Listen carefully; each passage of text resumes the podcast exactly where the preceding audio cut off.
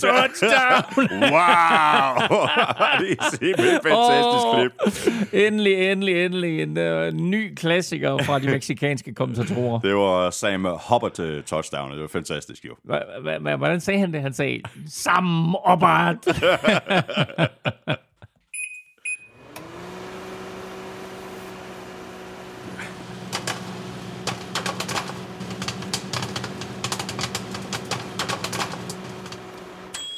Altså, jeg kan lige lægge ud med at sige uh, tusind tak til uh, Lukas Bisgaard, en af vores uh, faste lytter, for at gøre mig opmærksom på det her klip på, uh, på Twitter. Og så siger jeg ellers uh, hot, hot og velkommen til. Hvis du ikke er interesseret i amerikansk fodbold, så er du gået forkert. Du lytter nemlig til nfl showet der er optaget live on tape og er produceret af Kvartrup Media i samarbejde med Tafel. Og oddset fra Danske Licens Spil.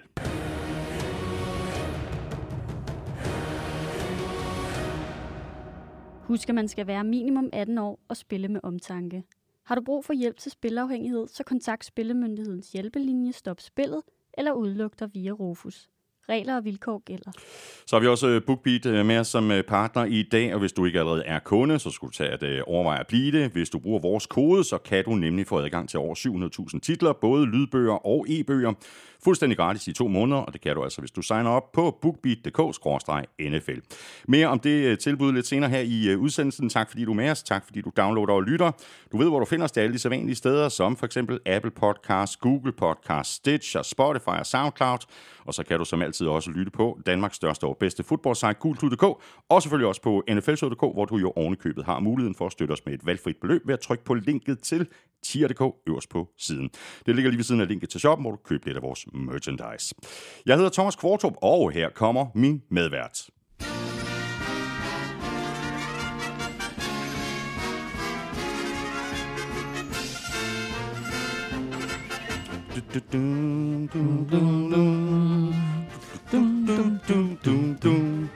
Velkommen til Claus Helming. Øh, hvordan er humøret?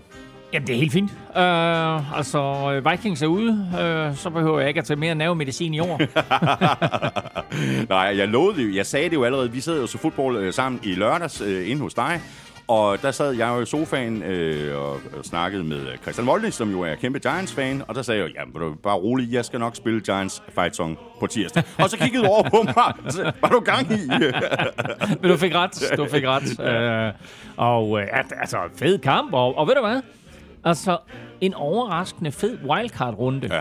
Jeg er jo ikke fan af, at det skal hedde Super Wildcard-runde, men, det var det, her, super. det, var, det var noget mere super end sidste års wildcard-runde. ja, du tosser det. Det siger heller ikke så forfærdeligt meget, men det var virkelig en uh, super wildcard runde. Ja, altså det åbnede med et uh, blowout af 49ers, øh, selvom den kamp faktisk var tæt længe, mm. og så sluttede det med et blowout af Buccaneers, men øh, de fire andre kampe, Ja. ja. de øh, havde nogle overraskelser, de var øh, spændende, øh, var tæt på og, og virkelig levere et par sensationer. Øh, og vi fik et kæmpe comeback også, så øh, alt hvad NFL ønsker. Ja, præcis. Og ved du hvad jeg øh, ønsker mig, og ved du hvad der også er super? Det er det, der er over i øh, tafelsækken. Det er øh, så øh, de sørgelige rester, kan man sige. Nå. Det er, hvad vi har tilbage, men jeg skal omkring tafel lidt senere i dag. Nu, og hente nye nu, forsyninger. nu kigger jeg bare ned, og jeg vil sige, det kan godt være, det er rester, men det er bestemt ikke sørgeligt. Fordi vi åbner lige med en uh, tafel chili cheese rings. Dem satte jeg jo på bordet. Hvad sker der nu? Har du... Øh, Du sætter noget musik på for mig. Jeg ved ikke, Hvor hvor, det kommer fra. kommer det fra? Jeg ved ikke, hvor det kommer fra. Det mig. kom fra din computer. Det kom fra min computer. Godt så. Ja, ja, ja, ja, ja, ja, ja. Godt så. Nå, jeg var ved at sige chili cheese. Jeg satte dem her på bordet i, i søndags, og de var vanvittigt populære. Jeg sad og stressede og kiggede på mit Ja. udstyr, hvor i alverden kommer det Men fra. jeg synes, lyden var så rent, så jeg tænkte, det kan ikke være min computer. Nå, anyway, det er... Ah, den venter vi lige med den der. Så tager vi den her. Det er sour cream and onion øh, fra tafel. Og så den her, selvfølgelig. Også sour cream and onion, men de her ovenbagte chips, og dem er jeg faktisk blevet rigtig fan af. Jeg tror, jeg fortalte til sidst, at jeg fandt dem her første gang i Østrig, og synes, at det var virkelig lækkert. Og nu kommer de altså i Danmark også, ovenbagte sour cream and onion chips fra tafel. De er sygt gode. De er sygt gode.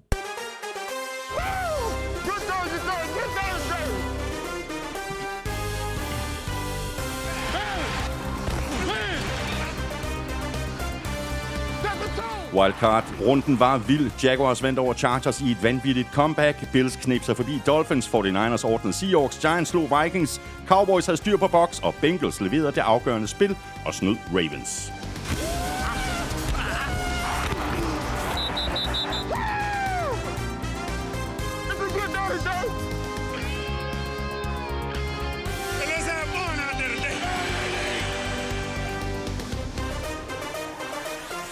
Vi dykker ned i de seks kampe og ser frem mod de fire divisional matchups i den kommende weekend. Det kan næsten kun blive godt. Lørdag spiller Chiefs og Jaguars, og Eagles møder Giants. Søndag står den på Bills, Bengals og 49ers Cowboys.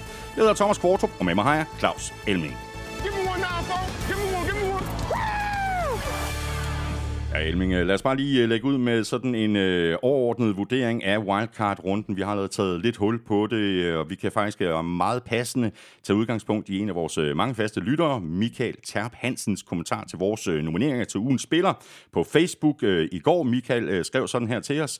Jeg havde mest lyst til at give alle en stemme for en super tæt og spændende wildcard-runde, dog med en enkelt manglende kamp på programmet, og det var selvfølgelig kampen for en nat mellem øh, Boxer og Cowboys. Og så skriver Michael videre, tætte kampe, store dramaer, høj tænding, et vildt comeback og gigantiske præstationer. Det er vel i virkeligheden en, øh, en temmelig præcis opsummering, det her. Og skulle jeg blive syg, så har du fundet min afløser der. Fordi det var vel mere eller mindre det, jeg sagde til at starte med.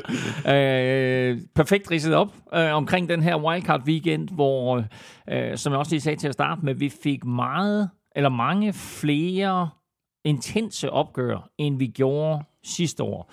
Og øh, nu er det selvfølgelig lidt ærgerligt for de danske tv-serier, der er den her scene mandag natkamp. Men ellers så er formatet faktisk ret fedt med, med to lørdag, tre søndag øh, og så en enkelt mandag. Mm. Øhm, jeg er ikke nødvendigvis fan af det der med øh, mandagskampen, men det giver bare altså, tre dage med playoffs. Mm. Øh, NFL elsker det, og hvis vi ser på seertallene hen over weekenden, så var der altså et par rekorder også øh, af, øh, af NFL. Der var 30 millioner seere til, øh, til et midterste søndagskamp mellem Giants og, øh, og, og Vikings. Så altså fuldstændig vanvittige seertal. Øh, så NFL er stadigvæk super populært, og øh, det bliver det ved med at være, når, når de kan levere på den her måde her. Ser vi på, øh, ser vi på grundspillet, så har der også været et hav af rekorder. Øh, 230 ud af de 272 kampe blev afgjort af maks 8 point. Og øh, for 33. år i træk, der var der mindst fire nye hold, øh, i slutspillet, og i år var det faktisk syv ud af de 14 øh, hold, der var nye. Øh, fire ud af NFL's otte divisioner fik nye mestre. Ja, det, det er vildt, øh, og Jaguars var worst to first. Mm. Altså i 18 af de seneste 20 sæsoner, der er mindst et hold gået worst to first i divisionen, og Jaguars blev faktisk det første hold i historien, der gik fra at være NFL's dårligste år før til at vinde en uh, playoff-kamp. Så de har bygget en liga, hvor den her jævnbyrdighed bare bliver mere og mere udtalt, og det fik vi også at se her ja. i Super Wildcard-runden. Præcis. Any given Sunday, any given year. Uh, og nu har vi altså match-up'ene på plads til uh, divisional-runden. Uh, dem kommer vi til at gå sådan uh, mere i detaljer med senere i udsendelsen, men her er kampen altså, som vi kan uh, glæde os til i NFC, der spiller Eagles mod Giants, 49ers spiller mod Cowboys. I AFC, der spiller Chiefs mod Jaguars, og Bills spiller mod Bengals. Fede, fede matchups.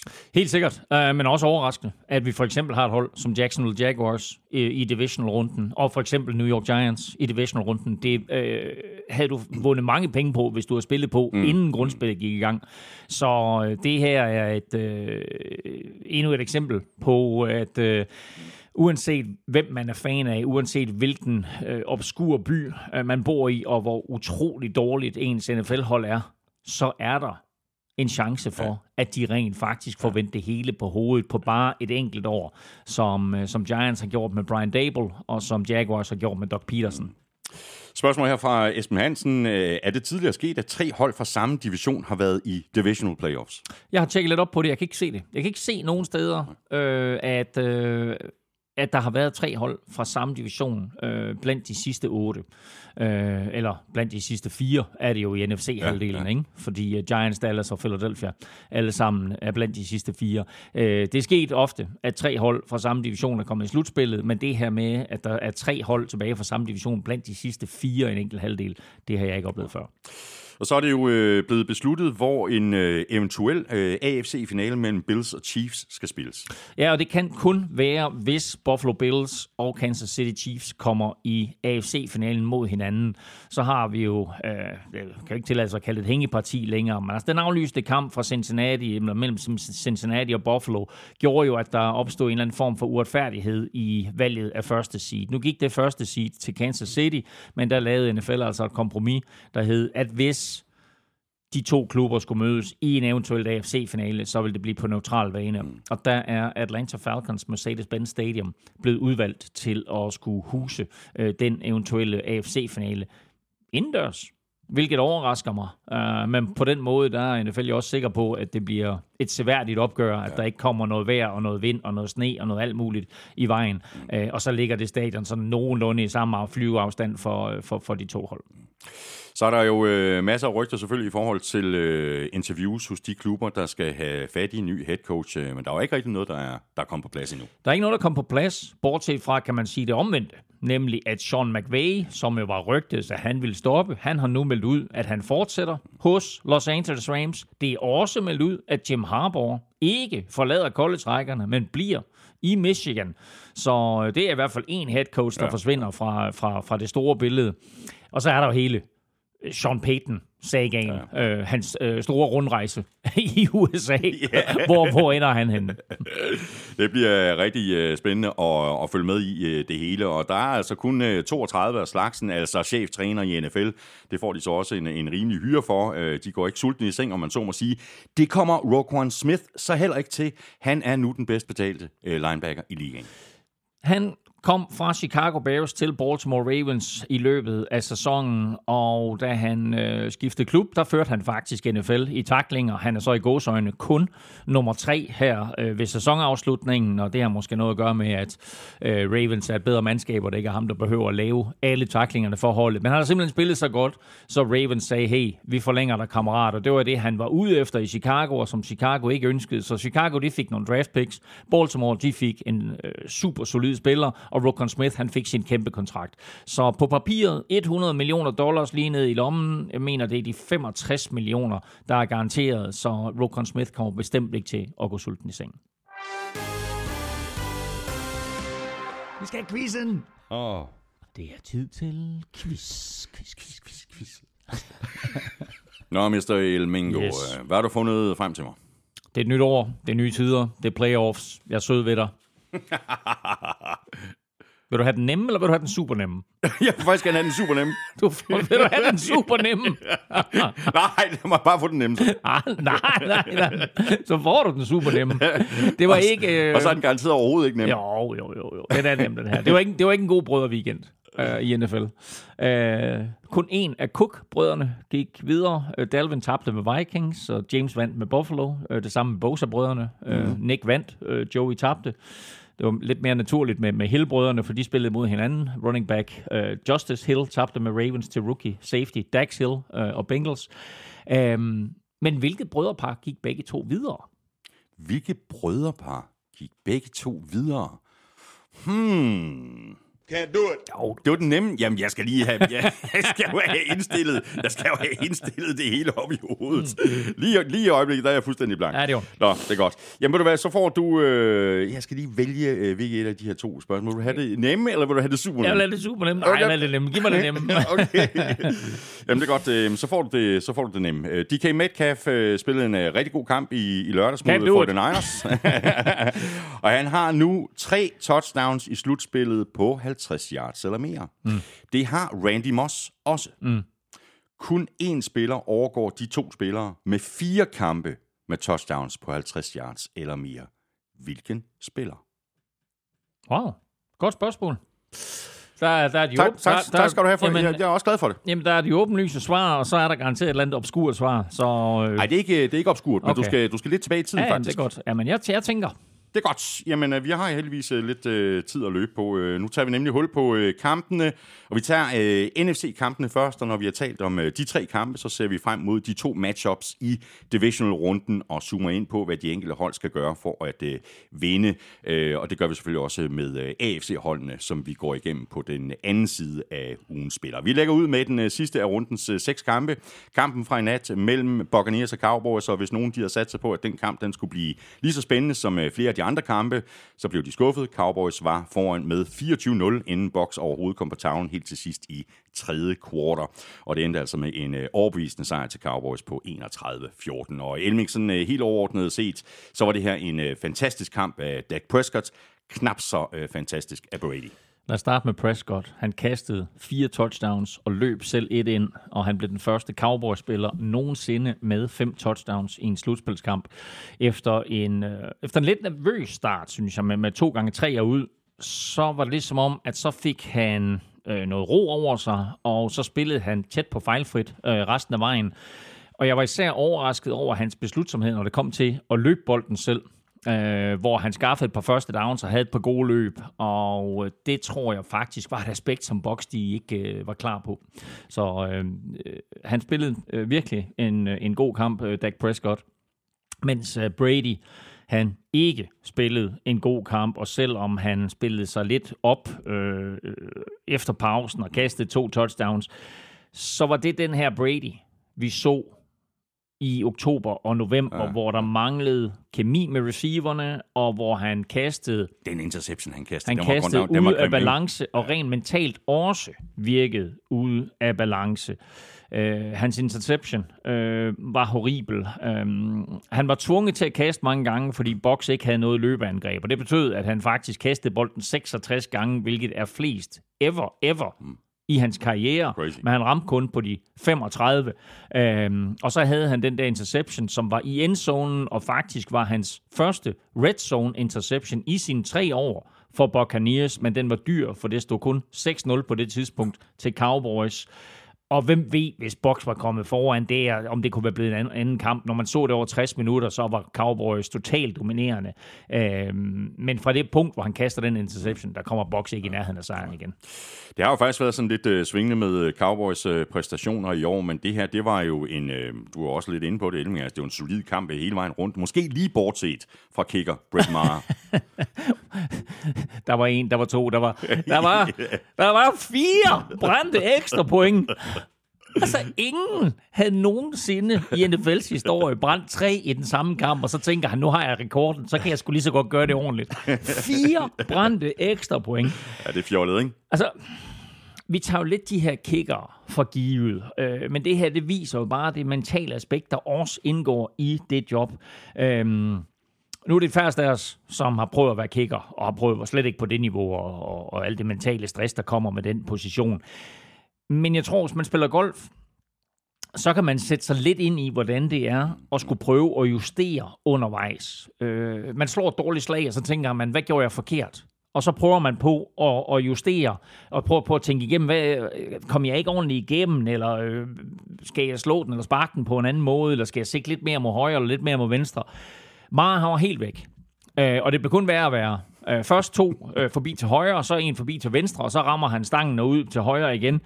Og han fik ingen mental støtte på sidelinjen, Nej, og der var billeder af Jerry Jones, ja. der stod i sin boks og rystede på hovedet, ja. og Dak Prescott, der kastede med hjelmen. Uh, tusind, så, tak, tusind tak for støtten, venner. Ja, ja. Og jeg har set folk spekulere allerede, at han bliver fyret, Brett Maher. Det tror jeg ikke, fordi han har et, et uh, solidt ben, og han har også vist, at han kan sparke den ind fra 50 plus uh, i stressede situationer. Så du, du skifter ikke kigger her midt i slutspillet. Øh, det gør du ikke, så det er hjem og så træne, og så øh, få B.S. Christiansen hed over til at lave noget mental øh, træning, eller, eller Holger Rune. Og så frem med den store kølle, ikke? Præcis jo. nu er så øh, et af de mest øh, stillede spørgsmål i NFL overhovedet, hvad der nu skal ske med Brady, og hvad han vælger at gøre. Altså, ja. var det her sidste gang, at, øh, at vi så Brady i en Buccaneers-uniform? Det tror jeg faktisk. kampen blev spillet i Tampa, og han vinkede, da han løber fra banen, der vinkede han sådan et slags farvel og takvink øh, til tilskuerne.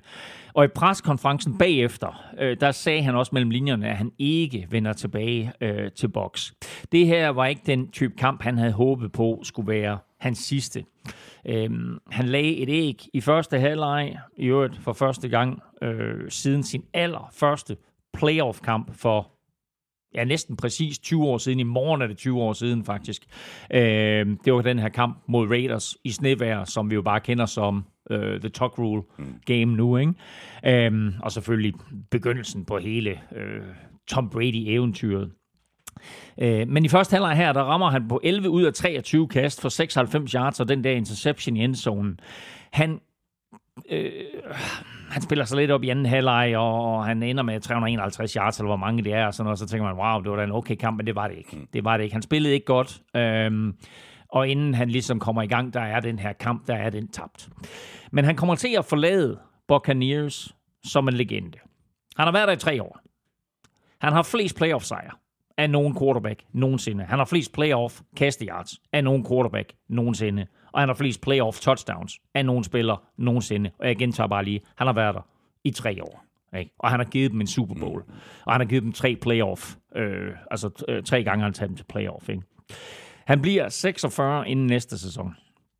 Og spørgsmålet er, hvor Brady er fysisk. Ham vi så i går, kan ikke spille i NFL fysisk eller mentalt. Ham vi så for eksempel i München, kan godt. Øh, og så er spørgsmålet selvfølgelig, hvilken klub det bliver i. Så så snart vi har fundet en Super Bowl-mester, så bliver den næste store nyhed, hvor spiller eller spiller Tom Brady. Mm. Buccaneers sæson er slut. De har øh, pick 19 i draften. Cowboys er videre til divisional-runden, hvor de spiller ude mod 49ers, fordi øh, 49ers øh, de levede nemlig op til øh, favoritværdigheden i hjemmekampen mod divisionsrivalerne fra Seahawks.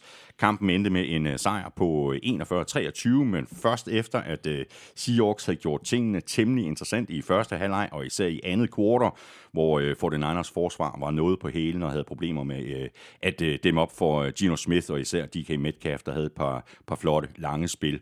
Og øh, Seahawks førte faktisk med 17-16 med pausen efter en hjerneblødning af Jimmy Ward, der gav en 15-yard straf, og så kunne øh, Seahawks altså bringe sig foran på et øh, field goal lige før pausen.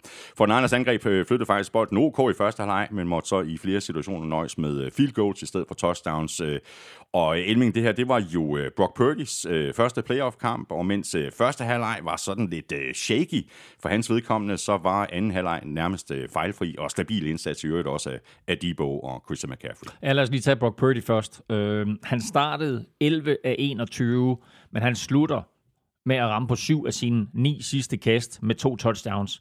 Øhm, han havde et par kast i første halvleg, hvor han var heldig med ikke at blive interceptet, og hvor hans øh, boldplacering også lå bag ved receiverne. Men øh, han var meget skarpere i anden halvleg. Øh, især var jeg imponeret over hans præcision på krydsningsruter af, af Debo og, og Ayuk. Øhm, og så giver han faktisk Fort Niners et aspekt, som de ikke får med Garoppolo, nemlig evnen til at bevæge sig i lommen, købe sig lidt ekstra tid, og så finde en sikkerhedsventil. Og det gjorde han både med touchdown-kast til Elijah Mitchell øh, og øh, til Christian McCaffrey.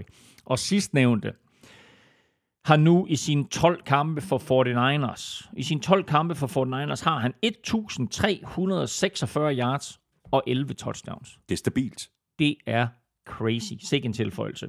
Kyle Shanahan har jo hørt meldt ud nu, at øh, Purdy starter resten af slutspillet, også selv om Jimmy G skulle være klar. Øhm, og hele den her historie minder jo meget om Tom Brady, ikke? Uh, Tom Brady og Drew Bledsoe-historien uh, for mange år siden. Uh, er det vel, hvad er det, 22-23 år siden, ikke? Så nu må vi se, om det ender uh, lige så eventyragtigt for Brock Purdy. Ja, han har i hvert fald uh, hovedet uh, skruet, uh, skruet godt på, og det uh, har Tom Brady jo i, i den grad øh, også haft i, i hele sin haft, karriere. Haft, godt du fik det ja, øhm, Som jeg også sagde øh, lige før, øh, så førte Seahawks ved pausen, og vi kan jo zoome ind på flere spil, der var med til at ændre og afgøre den her kamp. Øh, for eksempel Gino Smiths øh, mm. fumble øh, i tredje kvartal. Men helt overordnet, hvad var det så, der gik galt for Seahawks i anden halvleg? Jamen, den fumble var utrolig afgørende. Fort Niners var foran med 6, og Seahawks lå til at få mindst et field goal. Øh, og så fumbler han. Um, og det er selvfølgelig Nick Bosa, eller får fat i den fumble. Og det startede bare en lavine af fejl, øh, som Seahawks ikke lavede i første halvleg. Vi så, hvordan angrebet pludselig... De lavede jo ikke en eneste penalty. De havde ikke en eneste penalty eller turnover i første halvleg. Øhm, og lige pludselig så ser vi angrebet lave false starts, og de, og de bliver kaldt for nogle holding-straffe. Og i første halvleg, der var de hele tiden det, man kalder øh, foran kæderne. Det vil sige, at de hele tiden var i overkommelige situationer på anden og tredje down. Her der var det hele tiden i sådan nogle situationer på anden og tredje down, hvor det var anden og 13, eller tredje og 9, 10, 11, 12 stykker, whatever. Og det havde de ikke angrebet til at kunne overkomme imod det her 49ers defense. Og så kastede Gino Smith også en interception, mens kampen stadigvæk var tæt, og det var det sidste søm i kisten for, øh, for, for, for Seahawks. Jeg ved ikke, hvad det er, off, øh, ikke offensive, men øh, defensive coordinator, Demico Ryans, han kan øh, for Fort Niners, men hans forsvarsjusteringer har bare hele sæsonen været fænomenale. Øh, og det er jo meget tæt på, at de endnu en gang holder nullet mm. i anden halvleg, men Seahawks de fik lige den der sene, øh, lidt ligegyldige scoring.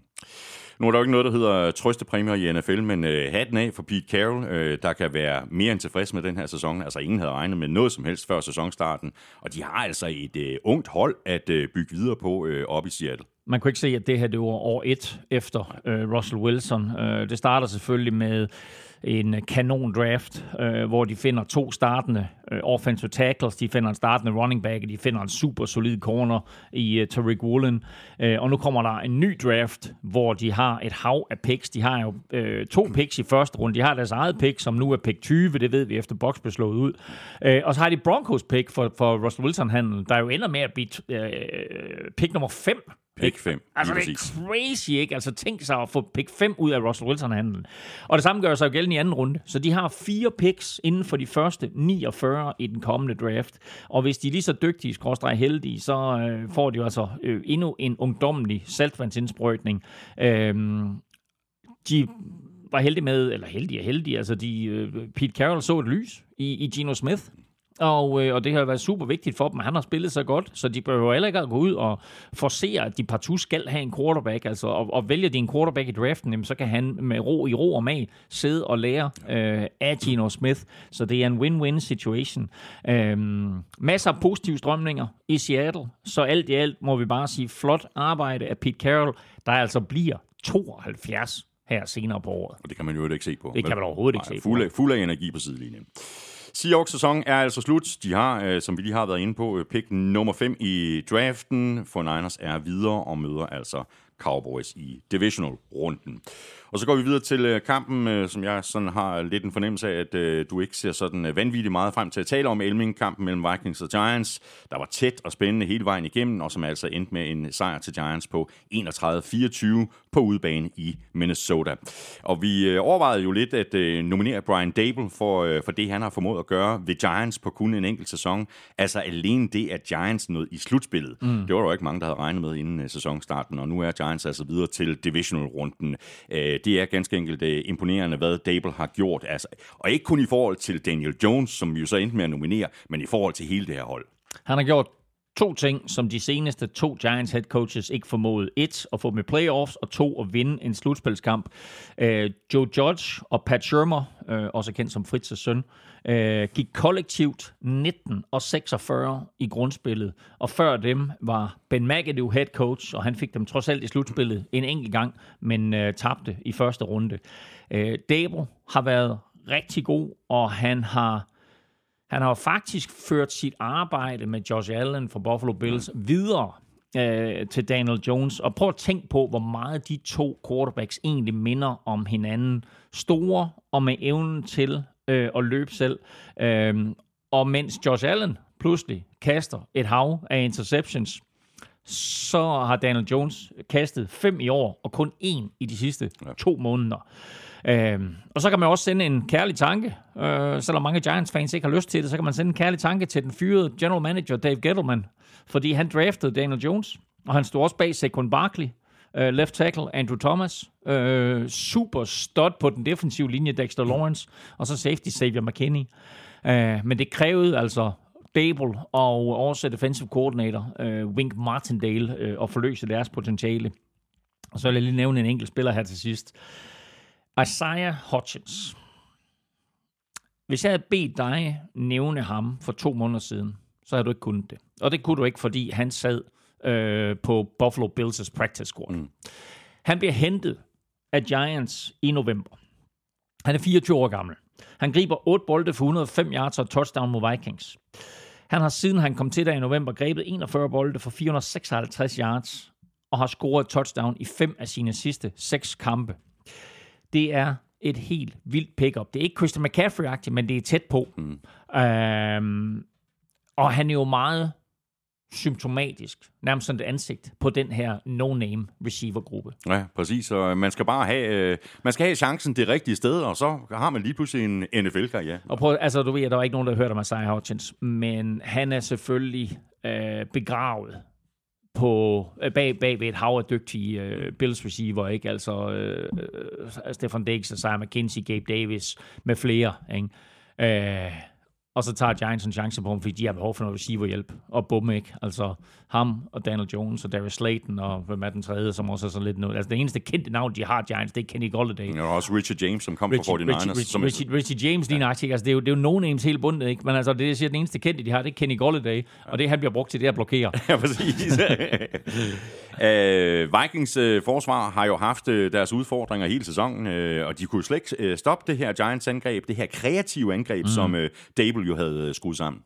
Og jeg er ikke tilfreds med, øh, Vikings forsvar. Jeg har ikke været tilfreds med Vikings forsvar på noget tidspunkt i sæsonen, øh, og jeg har ikke været tilfreds med, at de ikke har vist fremskridt på noget tidspunkt i sæsonen. Jeg tror ikke, at defensive coordinator Ed Donatel, han får lov at fortsætte, selvom han jo er eksponent for det her meget populære Vic Fangio, øh, Brandon Staley forsvar, som er, er, er blevet, øh, ja, så mange hold har taget til sig i de sidste 5-6 år. Jeg forstår for eksempel ikke, at man lader Daniel Hunter droppe tilbage i opdækning, øh, og så lader øh, Daniel Jones løbe øh, for 78 yards. da Vikings endelig begynder at holde Hunter op på linjen og rushe quarterbacken, der lukkede de også ned for, for Jones. Øh, men det var hele tiden som om Dable og Giants var et skridt foran Vikings. Øh, når Vikings de tænkte løb, øh, så kastede Giants og omvendt. Kigger man på Giants første to angrebsserier, så minder de jo noget, så minder, så minder de på en eller anden måde meget om en træning, hvor man træner øh, timing uden forsvar. 9 plays, 7 første downs, 166 yards, 18,4 yards per spil og to touchdowns. Og hvor Vikings sådan har spillet bent på don't break hele sæsonen øh, og tvunget modstanderne til at sparke field goals, så fik Giants også bolden i endzonen, og det var øh, forskellen øh, i den her kamp, og mange af Vikings kampe i løbet af sæsonen. Øh, Giants fyrer også sæsonens længste drive af, 20 plays, 85 yards, 10 minutter og 52 sekunder, hvilket jo er over en sjettedel af kampen, som de brugte på en angrebsserie. Ja. Uh, så Vikings forsvar har ikke været i nærheden af at være den styrke, som Vikings angreb har. Kan Vikings opgradere forsvaret til næste år? Og holder de fast i alle de brækker, de har på angrebet, og får de måske lige en enkelt offensive lineman eller to, så vinder vi Super Bowl. Altid optimist. Uh, Elming, uh, det finder vi ud af, hvordan det går næste år, men hvis vi lige skal opsummere uh, Vikings uh, 2022-sæson, så har det jo været en uh, fuldstændig vild en af slagsen med alle de her tætte sejre, og også en del sidste øjeblik uh, comeback-sejre, som eksempelvis tilbage i U16, hvor Vikings jo vandt over lige præcis Giants helt til sidst. Nu gik den så ikke længere. Uh, for en gang skyld, der kom øh, comebacket ikke. Og ved du, jeg, jeg er sådan, øh, du gav mig en kæmpe krammer, da jeg kom her i dag, men jeg er faktisk sådan rimelig afklaret med, at Vikings tabte. Måske fordi det har været en magisk sæson, hvor jeg og andre Vikings-fans søndag efter søndag har siddet helt ude på kanten af sædet og er blevet belønnet med et hav af fantastiske kampe, et hav af vidunderlige comebacks, øh, 13 sejre, hvor de 11 kom med kun én score, fra nede med, med 14 mod Lions til dobbeltdoink i London mod Saints, til vanvidskampen mod Bills, til NFL's øh, NFL-historiens øh, største comeback, 33 point imod Colts, øh, til den der 61-yard game winner juleaften mod netop Giants. Øh, altså alt det her gør bare, at det har været sindssygt sjovt at være Vikings-fan i år. Uh, jeg, havde, jeg sad selvfølgelig og håbede på, på endnu et comeback, men uh, på 4. down og 10, der kastede Kirk Cousins uh, kort, uh, og så sluttede uh, den vildeste sæson, uh, jeg kan mindes, mm. som uh, lille blodet fan. Men Vikings sæson er altså slut. De har pick nummer 24 i draften. Giants er videre og spiller ud mod Eagles i divisional-runden. Og det leder så uh, direkte videre til de to matchups i NFC. Og lad os bare tage uh, Eagles-Giants uh, først. Og ja, det er jo to hold, der kender hinanden rigtig godt. Det er divisionsopgør, og dermed det tredje møde mellem dem i år. Uh, Eagles vandt de to første. Uh, men... Uh, det seneste gang, eller den seneste, det seneste møde, de havde, var jo i spil U18, hvor Eagles spillede for første seed, og Giants kom med B-holdet, og jo faktisk bød op til dans. Mm. Og det er noget af det, Giants de skal tage med sig ind uh, i den her kamp. Um, så hvis man sidder og tænker, at det bliver et blowout af Eagles, og de trumler hen over Giants, så tror jeg godt, at uh, man kan blive overrasket. Uh, lørdag nat, det er den sene kamp mm. lørdag nat med, med kick-off 0-2-15. Øh, og så er der selvfølgelig den helt store øh, elefant i rummet, eller ørn i rummet, kan vi kalde det. Øh, er Jalen Hurts 100%, eller er han Ja, ikke? præcis. Han er stadigvæk ikke øh, på toppen, så, så hvad skal øh, Eagles øh, fans egentlig hænge deres øh, hat på? Ja, altså, kort fortalt, så kan man sige, at Eagles er bare bedre besat hele vejen rundt. Ikke? Altså sammenligner man spiller for spiller og enhed for enhed, så er der jo bare mere talent hos Eagles. Deres offensive linje er bedre, deres receiver er bedre, deres defensive linje er bedre, deres linebackers er bedre, øh, og måske især deres cornerbacks. Øh, på, øh, på, på running back vil jeg godt give den til Giants. Saquon Barkley har været fantastisk i år, selvom Eagles jo kunne mere køre sådan en, en, øh, en dele approach med, med to-tre forskellige running backs, der deler vejret. Um, Eagles pass rush er uhyggeligt med øh, fire forskellige spillere i NFL-historien. De før, altså for, først, det første hold med fire spillere, der hver har 10-6, ikke? Øh, men altså, øh, receiverne kan vi ikke komme udenom. A.J. Brown og Devonta Smith er, er måske nok øh, den bedste receiver du øh, i hvert fald en af dem i NFL. Øhm, og så kører Nick Sirianni jo sådan et, et, et 49ers light øh, angreb, når Eagles løber bolden, hvor Jalen Hurts jo er x-faktoren, og så må ja. vi se, hvilken tilstand han er i. Nu har Eagles og Giants jo, øh, som øh, divisionsmodstandere spillet mod hinanden to gange i, i sæsonen, som de altid gør. Øh, Giants har tabt begge kampe. Hvad skal mm. de gøre anderledes, eller kan man i virkeligheden øh, stille spørgsmål anderledes? Kan de bruge det momentum, som de har haft her sidst øh, på sæsonen, som Eagles jo ikke har haft, til noget positivt i den her kamp? Ja, og det, den, den, den mangel på momentum, som Eagles ikke har haft, kommer jo et faktum af, at Jalen Hurts har været skadet. Gardner Minshew ender og spille to kampe, og den kamp, som Jalen Hurts spiller mod øh, Giants i spil U18, der er han jo en skygge af sig selv. Så det er klart, at det er afgørende for Giants, øh, hvilken forfatning Jalen Hurts han kommer i. Hvis han ikke er i stand til at løbe selv, så er det jo et kæmpe aspekt af Eagles angreb, som Giants ikke skal bekymre sig om. Øhm, og det aspekt så vi jo så til gengæld Daniel Jones vise frem mod Vikings, hvor han løb øh, øh for, for syv første downs. Øhm, hans evne til at undslippe presset kan blive meget afgørende, og så øh, skal han selvfølgelig undgå sacks, øh, som bringer Giants i lange anden og tredje down situationer. Og så vil det også hjælpe, hvis de selvfølgelig kan få gang i Saquon Barkley, fordi øh, i den første kamp mod Eagles, som Giants tabte stort, der fik Saquon Barkley altså kun øh, 28 yards. Ikke? Øh, defensivt vil jeg sige, at Giants forsvarslinje var for det første rask for første gang hele sæsonen og det betød, at de så super giftige ud mod Vikings. De skal have den samme effektivitet og succes på lørdag, hvis de skal gøre sig håb om at vinde. Dexter Lawrence er blandt de allerbedste defensive tackles i NFL lige nu, og han skal spille sit livskamp, når han møder, og han og uh, Giants møder NFL's måske allerbedste offensiv linje. Så har vi det øh, andet matchup, øh, kampen mellem øh, de gamle ærkefjender, 49ers oh, og Cowboys, ja. der jo udkæmpede øh, det ene store slag efter det andet tilbage i 80'erne og 90'erne. Så det her, det er jo en kamp med sådan et, et snært af historiens vingesus. Jamen, det er ikke bare snært, fordi øh, så snart det stod klart, at Cowboys de slog Buccaneers, så tweetede øh, San Francisco 49ers, så, så tweetede deres Somi-team, so we meet again. Ja, præcis. Så der er noget historie over det. Øh, der er godt nok ingen Montana, eller Steve Young, eller Roger Staubach, eller, eller Troy Aikman med her, men der har været masser af historiske playoff-kampe mellem 49ers og Cowboys øh, gennem tiden. De mødtes ni gange, eller det bliver den 9. møde i playoffs. Det her, der står faktisk 5-3 til Cowboys mm. i playoff-historien, men kigger man sådan over det hele, både grundspil og slutspil, øh, så står det 19-18 med en uafgjort til, til Dallas, så 49ers får altså chancen for at udligne her. Øh, den mest berømte playoff-kamp mellem de to er jo nok NFC-finalen ja. i 1981. Med The Catch. Med The Catch. Uh, Joe Montana, der kaster til Dwight Clark, og ved man ikke, hvad vi snakker om, så gå ind og YouTube The Catch, Dwight Clark. Um, inden mandagens sejr over, uh, over Buccaneers, der havde Cowboys tabt otte slutspilskampe på udbane i træk. Sidste sejr var for 30 år siden i NFC-finalen i 1992, mm. hvor de slog San Francisco 49ers på Candlestick Park i San Fran, og gik videre til at vinde Super Bowl 27 over Buffalo Bills. Just saying.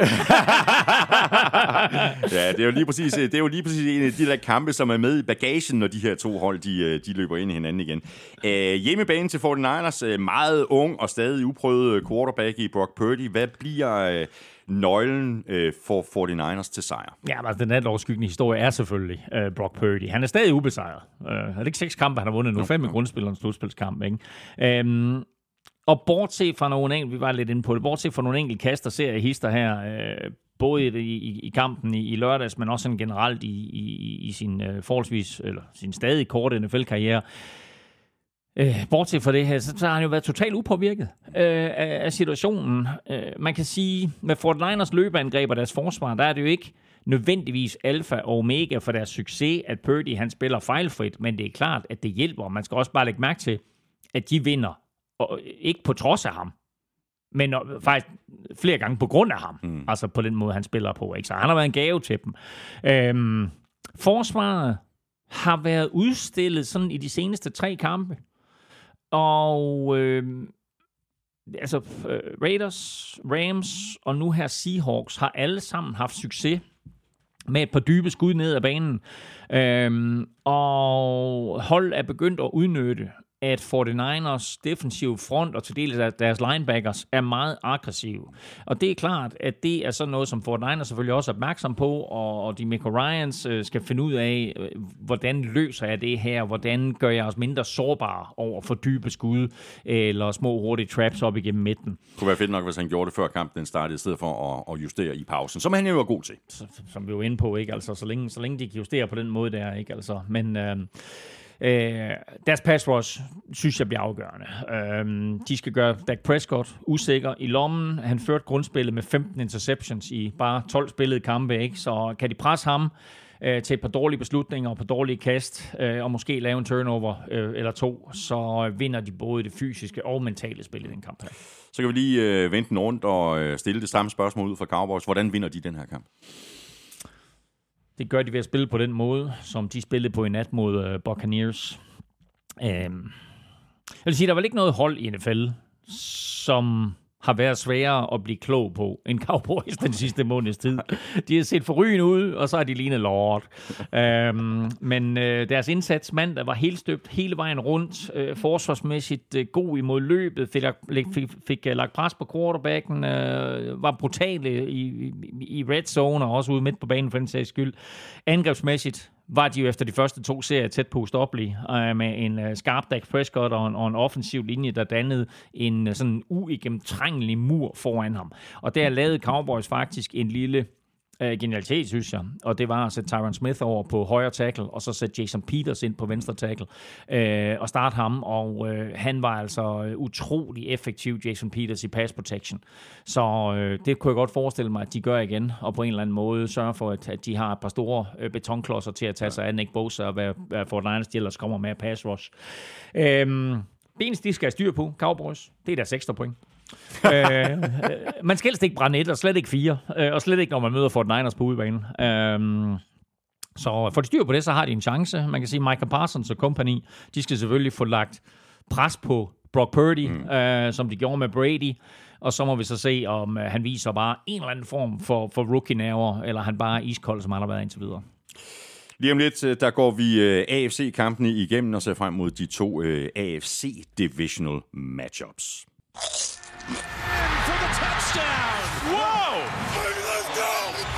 Ugen spiller præsenteres af Tafel.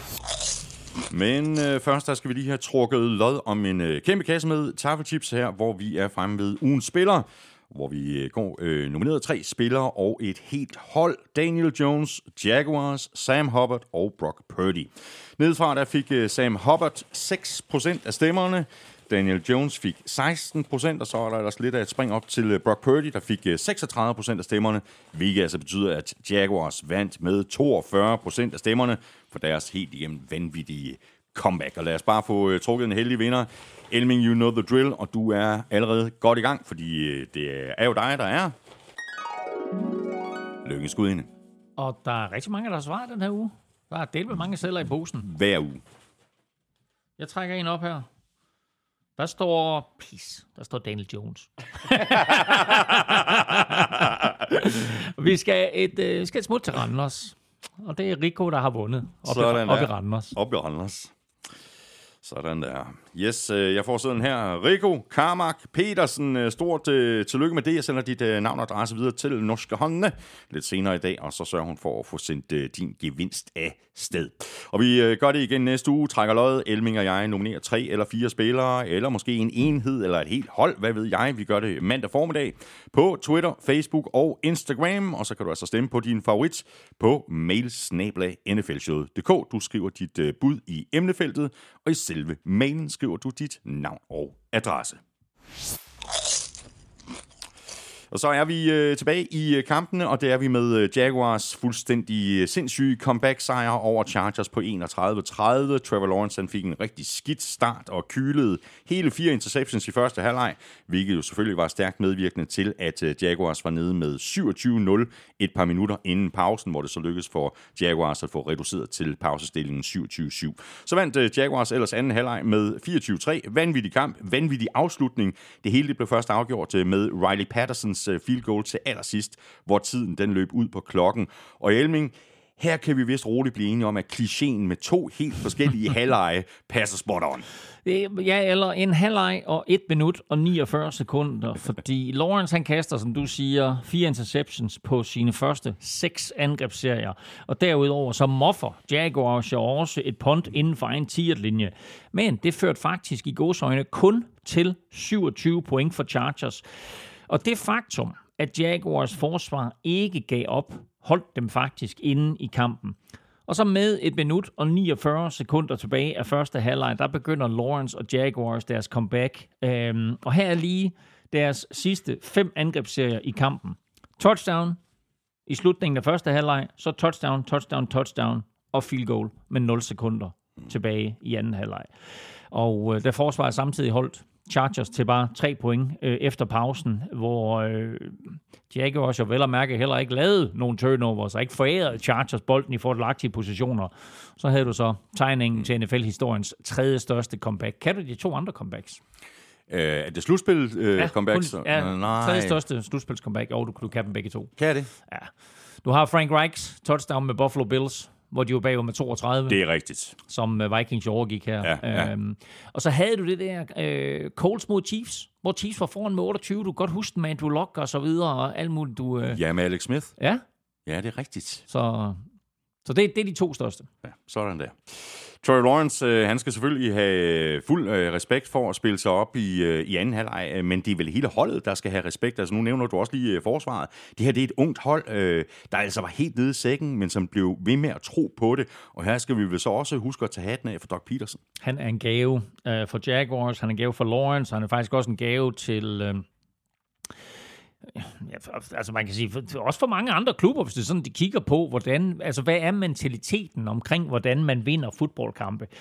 Han, øh, han, han kørte bare på, øh, panikkede ikke og var aggressiv øh, hele kampen, øh, også mens de var bagud øh, 27-0, men selvom han var aggressiv, så var han ikke sådan overmodig eller begik ikke dumheder. Øh, og han fortsatte den her aggressivitet i fjerde kvartal, vel at mærke på to meget afgørende tidspunkter. Da Jaguars reducerer til 30-26, der går han efter to. Mm. Øh, det betyder, at Jaguars kan vinde med et field goal, hvis de får den. Men det betyder også, at de er bagud med fire, hvis de misser den. Øh, de får den selvfølgelig. Kæmpe coronas af Doc Peterson. Øh, og så på det sidste drive, der går han efter den på fjerde down og kalder et super lækkert spil til Travis Etienne, hvor der er en masse, der sker en masse ting, nogle finder op igennem midten, og så kommer Travis Etienne bag om det hele og rundt om højre side og sprinter 25 yards til en første down og får bolden øh, op på Chargers 16 yard linje. Øhm, så trækker det lidt tid. Jaguars ind med Riley Patterson. Bum. Field goal made. Comeback completed. Og det plejer jo gerne at være sådan, at uh, turnovers will kill you, og det må have været en helt vild, uh, mærkelig uh, oplevelse og kamp for Asante Samuel Jr., der jo blev historisk med tre interceptions. Mm. Sikke et spil af en imponerende præstation. Han griber tre interceptions, alle i første halvleg. Det er han den første spiller i historien til at gøre, da han griber sin da han griber sin tredje interceptions, der har han jo flere catches fra Trevor Lawrence, end nogen Jaguars receiver har. Uh, og på det tidspunkt, der lignede øh, Chargers jo en sikker vinder. Hans far var jo også en, en ret dygtig cornerback, og det øh, kan de fleste Patriots-fans selvfølgelig huske. Uh, han førte NFL i interceptions i både 2006 og 2009 og lavede syv interceptions i slutspillet øh, i sin karriere, øh, men aldrig mere end en øh, i en enkelt kamp. Øh, til gengæld så er det her den første far-søn-kombination i historien med mere øh, end en interception i karrieren. Så har vi et øh, spørgsmål fra en... Øh Ja, han underskrev sig som en, en træt Chargers-fan. Han hedder Mikkel Vitrup. Han skriver sådan her til os. Nu må det være nok. Staley og Lombardi smider gang på gang kampe væk på dårlig management og forfærdelig play-calling. Hvornår er nok nok? Og det er jo faktisk et meget godt og præcis spørgsmål her fra Mikkel. Øh, og det er jo ikke rigtig til at komme udenom, at, øh, at det her det var et kollaps af Chargers. Koster det her Brandon Staley jobbet? Isoleret set koster det her resultat ham ikke jobbet, men set over to år har der været flere kampe, hvor øh, Chargers har smidt sikre sejre, og generelt har de jo øslet øh, tre år med en billig Justin Herbert væk. Øh, samtidig kan man vende tilbage til sidste uge, hvor Mike Williams bliver rygskadet, og så øh, sætte spørgsmålstegn ved, som vi også gjorde efter udsendelsen i sidste uge, øh, sætte spørgsmålstegn ved, hvorfor han og andre af de store stjerner overhovedet skulle spille og var på banen i den kamp. Fuldstændig ligegyldig kamp. Chargers vidste, at de var femte seed, uanset resultatet. Øh, det viser altså, at Mike Williams han har en fraktur i ryggen, og ikke bare den der dybe forstuning, som vi talte om. Så han var ude mod Jaguars, og ham savnede, øh, ham savnede Justin Herbert og Chargers ualmindelig meget i anden halvleg. Og så er der hele øh, Sean Payton-sagen, som vi nævnte lige i toppen. Øh, hvor skal han hen, og, og hvad kunne han eventuelt gøre med øh, Justin Herbert? Øh, prisen for Payton er angiveligt ganske betragtelig, og udover ren løn, så øh, vil Saints have minimum et første runde pick for ham. Og der skal man bare lige se på, at selvom Broncos lige nu bliver betegnet som en af favoritterne til at få ham, så har Broncos ikke et første runde pick i år. Det har øh, Seattle, som vi øh, fortalte lidt tidligere. Øh, så Chargers kan jo godt hive ham ind. De seneste rygter, der kommer fra, øh, jeg ved ikke om hovedkontoret stadigvæk ligger i San Diego, jeg har lyst til at sige San Diego, det ligger nok på SoFi Stadium. De seneste rygter, der kommer derfra, det er, at Brandon Staley får lov til at beholde jobbet, men at der kommer øh, væsentlige udskiftninger ja. i trænerstaben, og det kommer sikkert til at inkludere offensive coordinator Joe Lombardi. Sådan. Så ja. ingen Lombardi-trofæ til Chargers, og formodentlig heller ingen Joe Lombardi næste år. Jeg har lige en sidste lille nugget, øh, fordi før den her kamp, der var hold, der var nede med fem turnovers, 0 og 26 i playoffs. Nu er den statistik så ændret til 1 og 26 med andre ord. Wow. Historisk, Historisk. af Jaguars. Chargers sæson er slut. De har pikken nummer 22 i draften. Jaguars er altså videre. De spiller ude mod Chiefs i divisional-runden. Så er vi videre til øh, Bills Dolphins, en øh, kamp, der blev øh, langt tættere, end de fleste nok havde regnet med, men Bills og Josh Allen insisterede på at gøre kampen interessant ved at forære bolden væk, ja. og det er jo noget, vi har set dem gøre flere gange i løbet Betalt af grundspillet også. Ja. Det betød så også, at undertippet Dolphins fik chancen for at hænge på, og det gjorde de. Turnovers will kill you, men her gik den altså alligevel for Bills, der vandt kampen med 34-31. Og med til historien hører jo selvfølgelig så også, at øh, Dolphins også skød sig selv i foden et øh, par gange, blandt andet med et par interceptions, og fire false start penalties. Ja, men den værste var faktisk deres delay of game til allersidst, hvor head coach Mike McDaniel har indrømmet, at hans trænerstab fortalte ham i øret, at det var første down, og han sender play ind til første down, og inden han så finder ud af, at det rent faktisk er fjerde down, og får kaldt det rigtige spil, der løber de tør for tid. Øh, de får en 5 straf, fjerde down og kort, øh, bliver til fjerde down og 6, Øh, Skylar Thompson kaster incomplete til Mike Gesicki, og så kunne Bills on lette op og trække sig sejrsrigt ud af en kamp, hvor de var foran 17-0 og 34-24, og alligevel er tæt på at tabe til en backup backup quarterback, der ja. hedder Skylar. Ja, præcis. Ham kommer vi til at tale mere om lige, lige om ganske kort øjeblik. Og så var kampen i øvrigt en maraton dyst. Øh, der varede 3 timer og 53 minutter, og det betød jo så også, at NFL skubbede kickoff for Vikings og Giants i 20 minutter. Men øh, det er det, der sker, når man beder øh, begge quarterbacks om at kaste på samtlige plays, og boldene ikke bliver grebet. Bills og Dolphins, prøv lige at høre det her. Bills og Dolphins kørte til sammen vanvittige 141 plays på endnu mere vanvittige 31 angrebsserier med 43 incompletions på 84 kast. Ja, det var også- 31 angrebsserier. Det var også en umanerlig lang kamp. ja, det var det. Og det vildt ikke, fordi den var egentlig spændende. Men selvom den var spændende, så synes jeg på en eller anden måde, at den var langtrukken. Måske, Så er der fordi- ikke- ja. måske også ved at sidde og vente på jeg ved. måske, ja. måske. Nu er der ikke øh, nogen tvivl om, at øh, hele den historie om øh, Damar Hamlin har påvirket øh, Bills øh, spillerne, og sådan noget kan jo øh, gå begge veje. Altså enten kan det få øh, negative konsekvenser for spillernes koncentration, eller også kan det give øh, det modsatte, altså en gejst i truppen. Øh, og må så ikke, at, øh, at holdet kan bruge det til noget positivt, at øh, Dean Marlowe, der jo var inde i stedet for Damar Hamlin, at han lavede en interception. Jo, øhm, og det var jo faktisk meningen, at Hamlin skulle have været til stede på stadion. Han burde besøge sine holdkammerater i omklædningsrummet lørdag, øh, men øh, så blev planerne ændret søndag, og så blev han hjemme, hvor han kunne se kampen i ro og mag. Men øh, jeg vil sige, øh, det var da utroligt nervepigerne, så skulle man være bekymret for, for Hamlins videre helbred, så har han da bestået den første test nu, kan man sige, fordi øh, øh, det her, det var, det var, det blev langt, langt mere spændende, end, end det burde have været for Bills. Nu må vi så se, om han tropper op på, på Highmark Stadium øh, inden kampen mod Bengals, som jo i den grad vil være et følelsesladet øh, øjeblik. Ja. Øh, I sidste uge, der var det jo Naheem Hines, øh, der med to kickoff returns leverede en hilsen til, til Hamlin. Og her der lavede hans afløser, som du siger, Dean Marlowe, en interception, øh, som faktisk førte til Bills andet touchdown og en 14-0-føring. Øh, men øh, det, der lignede et blowout, det blev altså med, med, med tre turnovers af Josh Allen, der blev det øh, en noget tættere affære, end mange havde forventet. Dolphins øh, startede jo deres sæson øh, som skudt ud af en kanon. Øh, så blev der så sat en, en kæbe i hjulet med, med skaderne til Tua. Men hvis vi bare lige skal binde en sløjfe om deres øh, sæson, så skal vi vel i, i første omgang rose Skyler Thompson for, for hans indsats i den her kamp. Øh, på trods af de to interceptions, han mm. kastede. Han leverede altså også nogle flotte bolde undervejs. Og så er det vel også trods alt på sin plads at rose Mike McDaniel for at nå i slutspillet i sit første år som head coach, uden starteren på quarterback i nærmest halvdelen af sæsonen.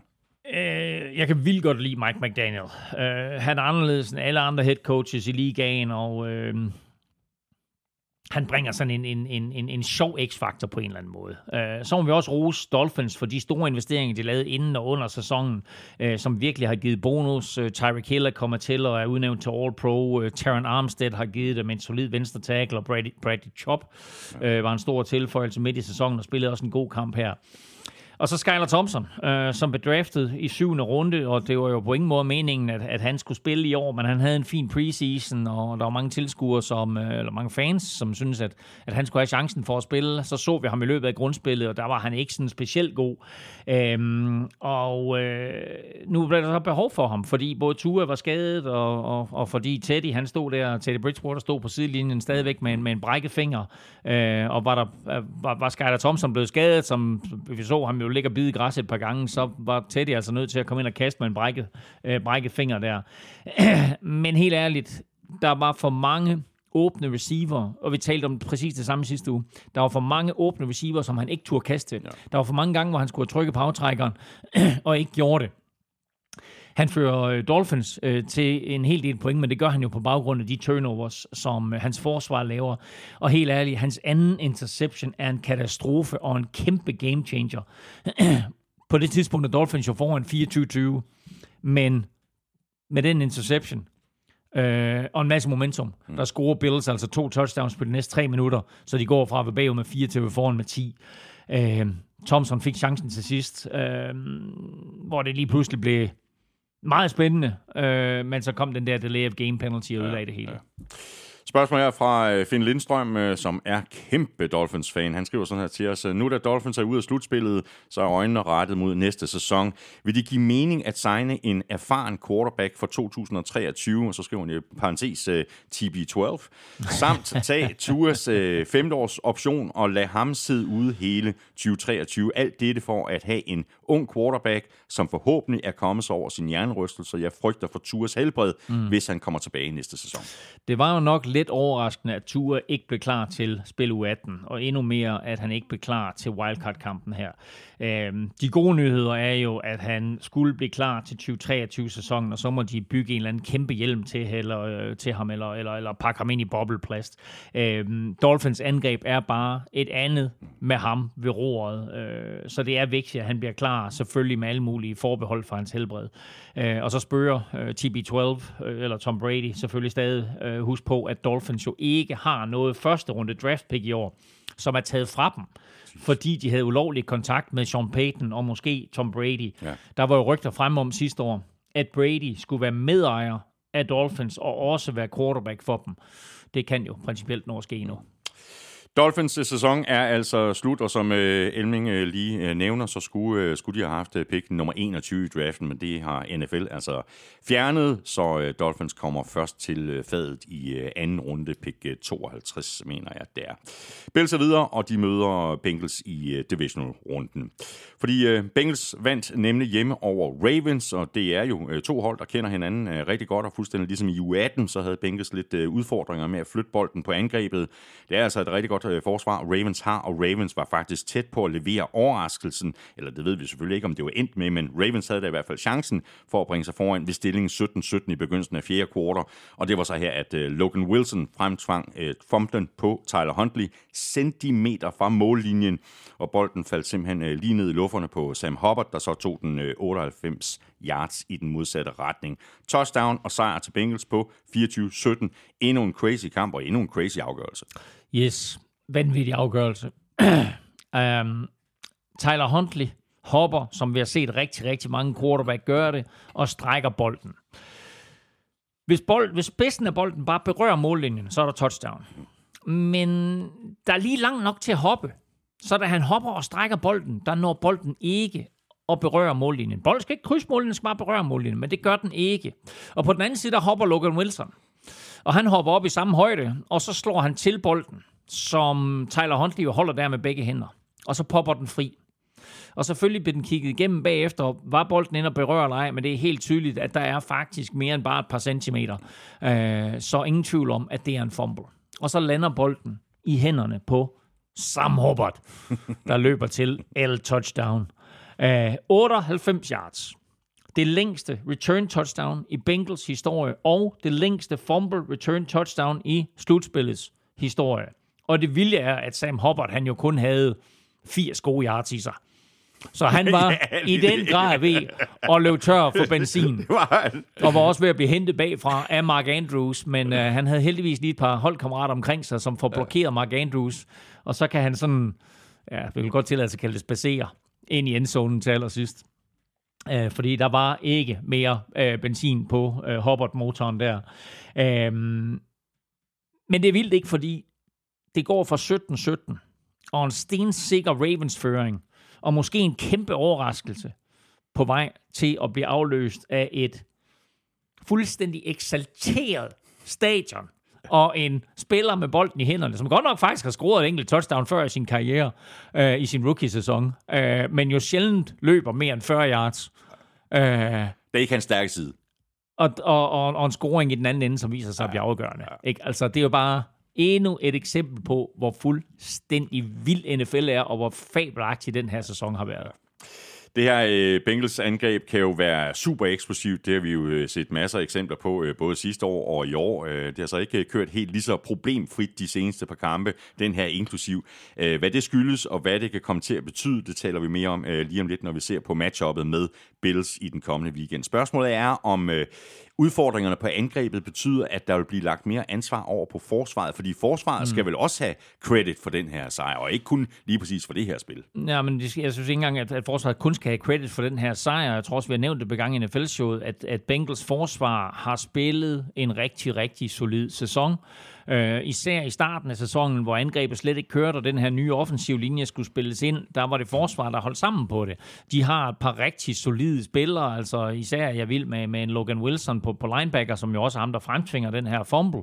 Øh, så forsvaret er en af grundene til, at øh, de har vundet otte kampe i træk inden slutspillet, og nu ni med den her. Og forsvaret er også dem, skal vi lægge mærke til, som selvfølgelig øh, får fremtvunget fumble, får scoret afgørende touchdown, men jo også holder Ravens til kun 17 point i en kamp, som Ravens egentlig er med i, og også forsvaret, som jo gør, at Ravens, på trods af, at de får bolden til sidst, jo holder dem fra at score øh, og udligne. Øh, selvom det jo var meget, meget tæt på, at ja. den der Hail Mary, den falder ned i hænderne på øh, en, øh, en Ravens-spiller. Men Bengals angreb, øh, med Joe Burrow, med Joe Mixon, øh, med alle de her superstjerne receiver, de har, formår altså kun at score 17 point imod Ravens. Man kan til gengæld sige, at det her var måske lige nøjagtigt den kamp, hvor de var oppe imod det forsvar, som de står dårligst imod. Nu er de forbi Ravens, og det tror jeg faktisk var den hårdeste test for dem, fordi Ravens er mere brutale hele vejen rundt, end nogle af de forsvar, de kommer til at møde. Mere brutalt end Bills, måske ikke lige så godt besat som Bills, men bare mere brutalt end Bills, og væsentligt mere brutalt end Chiefs, og har noget, som de to ikke har, og det er øh, shutdown corners på begge sider, selvom, selvom Bills er tæt på. Øh, Jaguars er sådan lidt en interessant størrelse, som egentlig har et rigtig, rigtig solidt forsvar. Um, men umiddelbart så vil jeg sige, at det her er øh, det sværeste forsvar, som Bengals kommer til at møde resten af vejen. Og derfor kan det godt være, at det her det var den test, øh, de skulle forbi. Det her nederlag, det gør garanteret øh, naller i, øh, i Baltimore, og der er sikkert øh, rigtig mange Ravens-fans, der sad med en følelse af, at de kunne have vundet den her kamp, hvis bare Lamar Jackson havde været med i stedet for ja. Tyler Huntley. Øh, jeg synes faktisk, at Huntley spillede en OK-kamp. Han er ikke øh, Lamar Jackson, øh, men øh, altså, efter han lige har sundet sig oven på, på interception på åbningsdrivet, mm. øh, så leder han da, da flere øh, flotte spil. Men det er selvfølgelig ikke godt at fumble på goal han, han, øh, han formår at holde kampen tæt, og han får scoret nok point til, at, øh, at Ravens de øh, er med i den her kamp, og forsvaret holder selvfølgelig Bengals fra at score, og det står 17-17 og så videre, og ser man sådan overordnet på det, så spiller han jo en fin kamp, Huntley. Altså han rammer på 17 af 29 kast for 226 yards, øh, kaster to touchdowns, og den der, den der tidlige interception. Øh, og så løber han bolden selv øh, ni gange for 54 yards. Øh, og, og samler man det der ikke, altså, det, så spiller han jo en, en rigtig, rigtig fin kamp. Øh, og det kan da godt være, at Lamar Jackson havde været bedre. Øh, men man skal bare lægge mærke til, at han og Lamar Jackson, om end de har nogle af de samme kvaliteter, så har de også den samme store svaghed, nemlig at det eneste våben, de sådan rigtig har at kaste, det er Mark Andrews. Øh, alt andet er sådan forholdsvis no-names så har de efterhånden øh, fået lidt af løbeangrebet tilbage, øh, i og med at øh, The Ghost Boss og J.K. Dobbins begge to er der, og de spiller også en rigtig fin kamp her. Øh, men det er så vildt, ikke, at det er jo den ene fejl, som Ravens begår der, ja. som bliver så utrolig afgørende. Øhm, og så, kan man, så er der så kommet frem efterfølgende, at det var faktisk ikke meningen, at Tyler Huntley skulle hoppe. Det var meningen, at han skulle snige den lavt. og øh, det er selvfølgelig en fejl af ja, ham. Ja. Øhm, og jeg tror ikke, at det er et spørgsmål om, at, at John Harbaugh kaster ham ind under bussen, men det er måske sådan en lille ting, man bare skulle holde internt, i stedet for at, ja. at kylde ud til pressen. Men det er altså øh, rigtig spændende at se, hvad der sker med øh, Lamar Jackson her i off-season, om han får det, han vil have og bliver i Baltimore, eller om han ender et andet sted. Ja, og der var mange, der sagde, hvad bruger vi alle de penge på Rokon Smith for? Det var penge, der skulle være gået til øh, Lamar Jackson. Men altså, nu har han fået en, en knæskade, Lamar Jackson. Der er nogen, der har spekuleret i, at, øh, at han simpelthen ikke øh, valgte, øh, han valgte ikke at udsætte sig selv for øh, muligheden for at blive yderligere skadet, at han godt kunne have stillet op i den her kamp. Det ved vi ikke, om det er rigtigt eller ej. Den anden ting, der er, det er, at han øh, efter den her kamp kom med sådan et lidt kryptisk tweet, øh, hvor han jo skrev, øh, når man har en god ting, så skal man huske at passe på det. Og hvis man passer godt på det, så passer den gode ting også godt på dig. Mm-hmm. Øh, sagt på en anden måde, you scratch my back, I scratch yours. Mm. Og om det så betyder, at det er et farvel til Lamar Jackson, eller det er endnu en øh, forhandlingsstrategi for ham og hans agent til at sige, nu skal vi altså have den der kæmpe kontrakt, og så er vi alle sammen gode venner igen, og så må vi se, hvad næste sæson bringer. Øh, det må vi se. Faktum er, at Ravens sæson er slut, og Lamar Jackson, han er free agent. Ja. Og Ravens har øh, pick 23 i øh, draften. Bengals er selvfølgelig videre til øh, divisional-runden, hvor de altså spiller ud mod Bills. Og det øh, leder så øh, frem til øh, de her to øh, divisional matchups i AFC, og her kan vi lige øh, zoome ind på et øh, par ting, der måske kan få en øh, afgørende betydning for, hvordan de to kampe de kommer til at øh, forløbe. Og lad os bare nappe øh, Bills øh, Bengals først, som jo er et øh, rematch af den kamp, der altså blev aflyst for to uger siden. Og det er klart, at det bliver en meget følelsbetonet opladning øh, og opvarmning og, og start på hele kampen, hvor alle jo fokuserer på Damar Hamlin, øh, hvad enten han er der eller ej, øh, tv, tilskuere, øh, spillerne selvfølgelig. Øh, og det er vigtigt for især Bills, at de kan her for det, og måske endda bruge det positivt. Ja. Øhm, kampen i spil uge 17, der blev aflyst, der blev kaldt en af sæsonens vigtigste, og nu har den altså så lige fået et ekstra nyk på, både i form af Hamlin, men selvfølgelig også i form af, at det er vind eller forsvind, og muligheden for at spille sig i AFC-finalen. Og øh, det kan jo altså kun blive øh, et brag af en kamp mellem to virkelig gode mandskaber, som begge var tæt på at tabe i wildcard-runden, men slap med skrækken. Mm. Og så var vi jo lidt inde på det tidligere, det her med de mange turnovers øh, forbindelser, som, øh, som blandt øh, andre Josh Allen har lavet i løbet af sæsonen. Øh, og det er nok også det, øh, Christian Brinker Norbæk øh, tænker på i sit spørgsmål til os omkring lige præcis øh, den her kamp. Øh, Christian skriver sådan her til os, øh, hvad bliver mest afgørende? Er det, om Bills kan eliminere nogle af de mange fejl, de laver, eller er det, at Bengals kan få skadede spillere på O-line retur? Jamen, øh, det er klart, at begge, begge ting, det er noget, som, øh, som, som vi skal holde øje med. Og øh, hvis, vi, hvis vi starter med, med, med Buffalo Bills, og det faktum, at Josh Allen han bliver ved med at lave turnover, så skal han simpelthen bare øh, passe bedre på bolden. Øh, det har været en kæmpe udfordring for Bills i anden halvdel af grundspillet, øh, og nu også i wildcard-runden, at han ikke passer bedre på bolden. Øh, en fumble i den her kamp. En fumble returneret til touchdown, og to interceptions gjorde jo, at Dolphins var med i kampen. Og han fumblede faktisk også en gang mere til sidst i kampen, der kunne være blevet katastrofal, men som Bills jo var heldig med at få fat i. Han har lavet ni turnovers i de sidste tre kampe. Tre i hver. Uh, men uh, jeg synes, Bills set over sæsonen har været det bedste hold i NFL, og nu har uh, Josh Allen og company sådan jo mere eller mindre lejet sig i, i, i divisionsrunden. Nu skal der andre boller på såben. Han kan ikke tillade sig at være så skødesløs med bolden, hverken øh, når han kaster eller når han løber. Men øh, på den anden side, så bedst som man sidder og øh, brokker sig over hans turnover, så kaster han jo den ene ja, fænomenale bombe øh, efter den anden.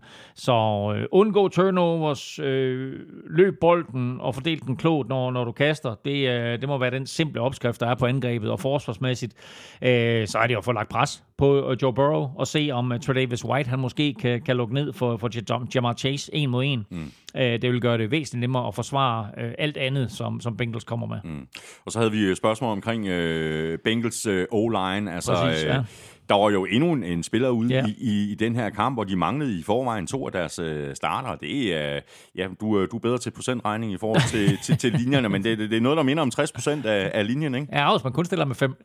ja, det, det. Jamen altså... Øh, det er jo, altså, det er jo vildt nok, ikke? Altså, de, de, øh, ja, det, det er tre spillere nu, de har mistet inden for den sidste hvad, måned til halvanden, ikke? Øh, men Burrow beviste jo sidste år, øh, at han kan klare sig uden en offensiv linje, men det endte jo så også med at blive deres smertensbarn mm. i, i Super Bowl, hvor han jo, øh, eller han kunne godt, men, men Bengals offensiv linje kunne ikke håndtere øh, Aaron Donald. Øh, nu er hele den dyrt købte højre side væk. Der er øh, en lille forhåbning om, at øh, Alex Kapper kommer tilbage til den kommende weekend, det tror jeg ikke på. Øhm, og så røg øh, tidligere første runde pick Jonah Williams, han røg jo ud her i weekenden imod Ravens, og øh, har fået forskubbet sin knæskal, og han er også meldt week to week, hvilket principielt betyder, at han kunne komme tilbage til øh, i, i weekenden her. Øhm, men jeg tror simpelthen ikke på det. De mødes søndag kl. 21, så det er den tidlige kamp øh, søndag. Så jeg, jeg tror, som du siger, at de står uden, af deres, øh, uden tre af deres startende fem offensive linemen øh, på, på søndag. Og det betyder, at du skal prøve at håndtere øh, et Oliver op gennem midten, og Greg Rousseau og company, der kommer fra siderne, og så en blitz af og til fra, øh, fra Matt Milano. Så jeg vil sige, at øh, det her kommer til at minde lidt om det, vi så i den der kamp sidste år, mellem Bengals og Titans, hvor Burrow han var nede og bide i græsset ni gange, og alligevel formår at trække sig sejrsrigt ud. Øhm, og så vil jeg også sige, at øh, hvis man er Bengals-fan og tænker, at det her det er sgu ikke så godt, så kan man kigge på Miami-kampen mellem Buffalo og Miami, og så sige, at når Skylar Thompson han kan have succes imod Buffalo's forsvar, så kan Joe Burrow også med våben som Chase og Boyd og Higgins. Øh, og når Dolphins forsvar kan levere sådan en kamp, så kan Bengals forsvar også, og kan de lige fremtvinge en enkelt turnover eller to, øh, så står Bengals i AFC-finalen igen. Um, og så lige den sidste ting, husk på, at den der aflyste kamp, der stod der altså 7-3 til Bengals, og de havde bolden, da Hamlin han faldt om. Så har vi den øh, anden kamp i øh, AFC-kamp øh, mellem Chiefs og Jaguars. Helt overordnet, hvad bliver det for en øh, slags kamp? Ja, det bliver kampen mellem øh, Trevor Lawrence, der er udråbt til generationstalent, og så Patrick Mahomes, der har bevist, at han er et. Uh, sidstnævnte har jo også så godt som sikret sig MVP-titlen. Uh, øh, husk på, at alt, hvad der sker i playoffs her, ikke tæller med i afstemningen om MVP. Den er afgjort, den er bare hemmeligholdt uh, på nuværende tidspunkt.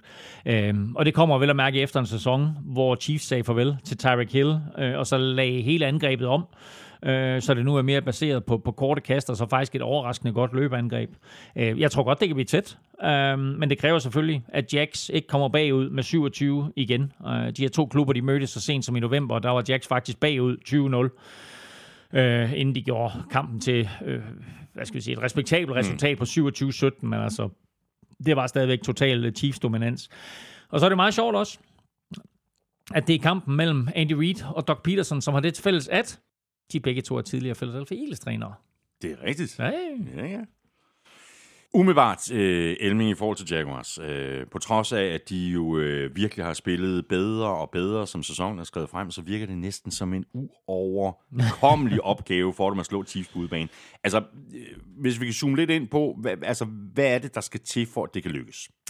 Altså for det første, så skal Trevor Lawrence jo spille, som han gjorde i anden halvleg i lørdags. Og det samme skal forsvaret. Sker det, så har Jaguars en chance. Travis Etienne skal sættes i scene på alle måder. Løb i midten, løb udenom, screens og andre kast.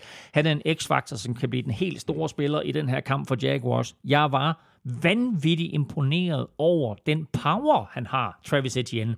Vi altid vidste det sådan, at han øh, havde speed øh, og, og, og kunne løbe fra de fleste og score hver gang han løb bolden. Men den der måde, han kunne hamre bolden op igennem midten på og skaffe hårde første downs, det var, det, var, det overraskede mig faktisk. Øhm, Say Jones og Christian Kirk skal selvfølgelig fortsætte med at levere varen. Øh, en anden, der har overrasket mig, det er Evan Ingram. Øh, den her øh, tight end, skråstrej stor receiver, der er kommet til for Giants. Han har været virkelig god for dem øh, den sidste måned. Og så skal de jo for alt i verden øh, undgå øh, dumme penalties, øh, som for eksempel den der roughing the passer, penalty, som Trayvon Walker han får øh, på et tidspunkt, hvor de har sækket Justin Herbert, og så skal han lige have et sidste scope. Ikke? Ja, det er også så i stedet, i stedet for, at du lige har tilføjet angrebet øh, minus 10 yards, ikke, så får de plus 15. Øh, og, og nu vil jeg egentlig ikke ind på det, men altså hvis du ser på draften sidste år, så lad os sige det på den måde, Trevor Walker, han er stadigvæk et udviklingsprojekt, øh, hvor Aiden Hutchinson i den grad har bevist, at han hører hjemme i den her liga. Så øh, det er måske en af de få fejl, der er begået i, i Jaguars organisation, det var, at de på en eller anden måde lå sig overtale om, af medier, eller hvem pokker det nu har været, til at tage Trevor Walker, i stedet for at tage en, øh, en Aiden Hutchinson, eller måske ja. en Sauce Gardner. Jeg tror, øh, deres GM øh, kiggede på Nå, Trevor Walker, og ja. så sagde hov, han minder da utrolig meget om Alden Smith, som jeg også draftede en gang. Ja, præcis. Trent Baalke, som var hos ja. 49ers tidligere. Men, øh, men det gør Aiden Hutchinson altså også, øh, bort, bortset fra hudfarven. Øhm, men altså, de, Jaguars kan vinde den her kamp, men det kræver, at de spiller en fejlfri og tæt på perfekt kamp. Øh, men gør de det, så kan de også levere overraskelsen. Og det kan de også, fordi deres forsvar faktisk, lidt ligesom Bengals, er vanvittigt undervurderet, og faktisk øh, i den seneste halvdel af sæsonen her har spillet rigtig godt. Chiefs har jo lige øh, siddet over. Øh, Vicky jo har givet øh, spillerne lidt ekstra tid til at få plejet alle småskaderne og få friske ben. Øh. Men og, og, og det, det her, det er jo sådan en, en god gammel klassiker af et spørgsmål, Elming, fordi der er jo også alt det her med at være inde i en rytme, der måske øh, går fløjten, når man har en fri uge. Så mm. er det en fordel, eller er det en bagdel at have siddet over? Altså det der med rytmen der. Altså, og jeg ved godt, det er en ting, der bliver bragt op, at der er nogen hold, der siger, og måske netop hvis det er sådan, at man har vundet et hav sejr, og man kommer ind positivt, som Jaguars gør til slutspillet, så vil man måske gerne fortsætte den der rytme der, blive ved med at spille. Mm. Øh, altså at kroppen bare vender sig til, om hey, jeg har kun uge til at blive klar. Men altså, jeg vil våge påstå, at det er altid en fordel at få en fri uge. Det er en fordel for de spillere, der måske lige har en eller anden lille skavank, ikke? at de har 14 dage til at komme sig alle alle i NFL er forslået på det her tidspunkt, så kan man lige sunde sig i 14 dage i stedet for 7 dage, så er det en fordel. Og så har Andy Reid jo også den her vilde statistik med, at han er 27 og 4 Ja, efter en fri uge. efter en fri uge i karrieren er, som head coach. det er så vild en statistik. 27 og 4. Uh, giv ham lidt ekstra tid at lege med og forberede sig på, og så kommer han op med et eller andet sindssygt til angrebet og et eller andet effektivt til forsvaret. Og ellers så er det her jo bare en, en perfekt modstander for Chiefs. Et, et, et uerfarent mandskab med en ung quarterback. Uh, så det eneste, der kan gå galt, det er jo nærmest, hvis de undervurderer uh, opgøret, og sådan mentalt allerede er videre mm. til uh, AFC-finalen. Uh, angrebet er NFL's statistisk bedste, og den offensive linje er den bedste i AFC-halvdelen. Øhm, og forsvaret har jo den sidste måned også spillet væsentligt bedre øh, end vel sagtens på noget andet tidspunkt i Mahomes-æraen. Øh, så det er et tæt på helt støbt mandskab, det her. Ja. Chris Jones vil jeg lige fremhæve, øh, har måske spillet sin bedste sæson. Han har spillet rigtig mange gode sæsoner. Men i år har han ikke stået i skyggen af Aaron Donald, og derfor har mange flere måske lagt mærke til, hvor ufattelig god en spiller han er. Ham skal Jaguars finde en måde at håndtere på, jeg kan lige så godt sige det som det er, han kan blive kampafgørende. Hvad er dit øh, bud på øh, Super Bowl nu, øh, Elming? Jeg holder jo fast i, øh, at det bliver Chiefs mod 49ers. Ja. Um, åh, hvad sagde jeg sidste uge? Vikings havde jeg sidste uge. de, de gik ud. Altså Chiefs mod 49ers. Jeg tror, inden sæsonen, der sagde jeg Bills imod Packers, som jeg lige husker det. Um, men inden sæsonen sagde jeg også, at jeg troede, at Eagles ville gå 15 og 2. Så øh, jeg går i den retning, at jeg siger... Ah, jeg ved det ikke, altså... Prøv at høre, de der tre mandskaber i AFC-halvdelen, ikke? Altså Bengals, Chiefs og Bills. Øhm, og så Jaguars, ikke? Altså, nå, altså, du ved, som, som principielt kan overraske, ikke? Øhm, det, er tre, det er tre virkelig, virkelig solide mandskaber, der bare er godt besat hele vejen rundt. Øhm, hvem det bliver af dem, jeg har virkelig svært ved at se det. Hvis det bliver en AFC-final mellem Chiefs og Bills, så bliver det som sagt på, øh, på neutral bane. Det, øh, det ændrer jo mange ting. Um, de eneste, der ved, at de ikke kommer til at spille på... Altså, Bengals ved, at de har Ja, ja, okay, men mindre de møder Jaguars selvfølgelig i AFC-finalen, så har de hjemmebane lige pludselig. Øhm, jeg, jeg sidder og snakker, og jeg har ingen anelse, hvor det, jeg har ingen anelse, hvor det fører hen. Men det er også lige meget Elming, fordi der venter fire helt eminent fantastiske kampe, og det kan næsten kun blive godt. Altså, vi får næsten altid fuld valuta for pengene i divisional runden. Godt. Så et hurtigt bud på Super Bowl bliver Buffalo Bills, som jeg sagde inden sæsonen, og jeg sagde også, at Buffalo Bills vil vinde Super Bowl. Jeg sagde også, at Josh Allen han vil blive MVP. Det bliver han ikke i sæsonen. Man kan stadigvæk nå at blive det i, i Super Bowl. Så jeg siger Bills imod 49ers i Super Bowl. Sådan. Spændende. Lige om lidt, der skal vi have lavet vores picks. Vi skal også omkring quizzerne og have nej, et... Nej, nej, jeg, jeg ændrer det. Jeg Nå, ændrer det. okay. Jeg siger Bills mod Giants i Super Bowl, og Bills får revanche for det første Super Bowl nederlag, de havde i Super Bowl 25. Nå, ja, ja, men det kunne også være spændende jo. Men det kommer ikke til at ske. Nå, øh, nu skal vi faktisk lige et uh, smut omkring uh, vores gode venner fra, fra BookBeat, uh, og det tilbud, som uh, du skulle tage, tage imod som lytter, hvis altså ikke, at uh, du allerede har et uh, BookBeat-abonnement. Og her får du nemlig i den grad også fuld valuta for pengene. I første gang der er det faktisk øh, fuldstændig gratis at blive kunde, og normalt er det jo sådan, at øh, nye kunder hos BookBeat får de første 45 dage gratis, men med vores kode, der får du hele to måneder, hvor du altså kvitterfrit kan dykke ned i de over 700.000 titler, fuldstændig uden risiko, uden at binde dig til noget. Der er både e-bøger og lydbøger, og du selv vælger, om du vil downloade eller streame dem på din uh, mobiltelefon eller tablet. Og Elming, det er jo faktisk ved at være et godt stykke tid siden, at vi havde BookBeat uh, med os sidst. Jeg tror, det var helt tilbage i uge 9, eller måske i vores uh, midseason uh, udsendelse. Dengang, der var du on a roll med at grave nogle øh, rigtig interessante titler frem, øh, og du har lovet mig, at du også har fundet nogle gode øh, titler frem i dag. Jamen, jeg har fundet tre øh, NFL-bøger, øh, som, øh, som er rigtig, rigtig spændende. Øh, og øh, den ene handler om øh, Ravens quarterback Tyler Huntley, som bare hedder Den sidste gave. Så er der, øh, så er der bogen om Vikings, Dybt og falde. har de været højt at flyve? Det er i hvert fald dybt at falde i weekenden. Nå, og så er der bogen om mit forhold til dig i NFL-showet. Hører du overhovedet efter? Jeg troede, du havde fundet et eller andet med brok. Nå, ja, det var også så sjovt. Jo. ja, tre, øh, tre gode grunde her, og der er altså øh, over 700.000 gode grunde til at signe op på bookbeat.dk. Øh, så mange titler får du nemlig adgang til, og som sagt, ej, så er ej. det både E-bøger og lydbøger. Og jeg vil sige, at, at, at, at hvis man tror, at det her det er ægte NFL-titler, så bliver man måske en lille smule overrasket. Ja, jo. Titlerne eksisterer, det er ægte bøger. Øh, Ægte bøger, men de handler måske om lidt, Måske lidt om noget andet. ja. Ja. Ja, Og du kan altså få øh, de første to måneder øh, hos BookBeat øh, fuldstændig gratis, og det kan du på bookbeat.dk-nfl. Du binder dig ikke til noget, men du skal lige huske at melde fra igen, hvis du ikke ønsker at fortsætte med dit abonnement efter prøveperioden. Vi skal have quizzen. Åh, oh. Det er tid til quiz, quiz, quiz, quiz, quiz. Nå, Elming, det plejer at være mig, der svarer først, ikke? Du må et, meget gerne svare et, først, Et, ja. et brødrepar. Øh, det tog mig sådan cirka, ja, i hvert fald over en time at komme på, på de her to. Og jeg ved ikke engang, hvornår jeg kom i tanke om Nej. det, men, men det hjalp, med, hjalp lidt, da vi talte Chiefs. Ja. Øh, Travis Kelce er selvfølgelig den ene, og så har vi Jason Kelsey, Det den er, anden. det er ikke korrekt, fordi øh, Jason Kelsey, han spillede ikke i weekenden. Spørgsmålet var, hvilke to brødre spillede sig videre i weekenden? Ah! Spil så videre. Men de er videre. De er videre, og det giver os faktisk muligheden for en Super Bowl mellem to brødre. Ja, det og, det, og det gør det andet brødrepar også. Okay. Så er jeg godt nok blank nu. Men det er også, fordi nu havde jeg jo lagt øh, alle mine æg i den Præcis, skål, der, ikke? der var den ikke, du ved, men det var den ikke. Fordi, Nej. Fordi spørgsmålet gik, hvilke to brødre spillede sig videre? Ja, ja. Jo, jo. Det er godt. Øh, kan du give mig... Og der var jo ikke nogen der spillede. Hverken Travis eller, eller Jason spillede jo. De, sad, de er jo begge to første Ja, det er, det er rigtigt. Ja, ja, ja. Ja, jeg kan give dig det, øh, jeg kan give dig, øh, det hint, at de her to mandskaber har mødtes i to Super Bowls før. Og det ene har aldrig vundet en Super Bowl.